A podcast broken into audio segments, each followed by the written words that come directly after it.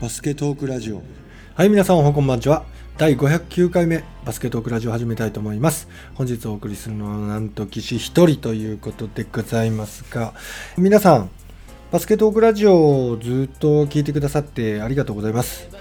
えー実はこの509回目をもちまして、ポッドキャスティングによるバスケットークラジオの配信が、えーこれをもちまして終了となります。えー今後は YouTube の方で配信続けてます。それからバックナンバーの方も、え第1話から今210ぐらいまで上げてるのかな、え一生懸命 YouTube の方に上げていますので今後は YouTube でバスケットークラジオを聞いていただければなと思いますまあいろいろね509回やっていくいった上でまあいろんなことがあったんですけど第1回は早田くんなんかゲストで来てくれたりして最初の方のパーソナリティは岸友愛とかね身内のゲストで言うとそうですね近広とか佐野パイセンとかも来てくれたりしましたね。あとは西宮ストークスのヘッドコーチの方とか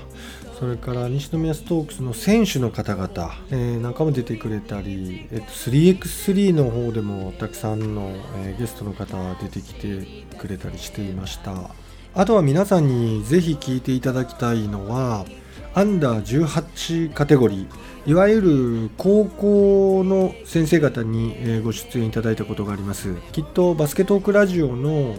趣旨というかね思いというかやっぱり兵庫県を応援していく。そしてオーディエンスの皆様にバスケットをより楽しんでいただくバスケットという競技の啓蒙、まあ、こういうところをよく理解してくださっている高校の先生方に、えーご出演いただいたことがありました、えー確か男子の兵庫県優勝監督それから準優勝監督の対談を実現させていただいたりと兵庫県ベスト4のチームの先生方に来ていただいてお話を伺ったこともありました。先生にとってはゲームの勝った負けたで悔しい思いや嬉しい思いをされたと思うんですけれどもそんな中でもバスケットークラジオの趣旨っていうところを正確に理解していただいてご出演いただいたんじゃないかなというふうに思いますのでこの場で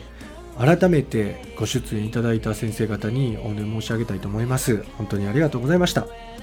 えこれからもバスケトークラジオの価値を高めていって、えー皆さんに楽しんでいただけるそれからバスケっていう競技を、え知っていただき好きになっていただくために貢献していきたいなと思っていますので、えこれからも YouTube 版バスケトークラジオをぜひお聞きになってくださいね、え本日お送りしましたのは岸一人でした。ありがとうございました See you next time! バイバイ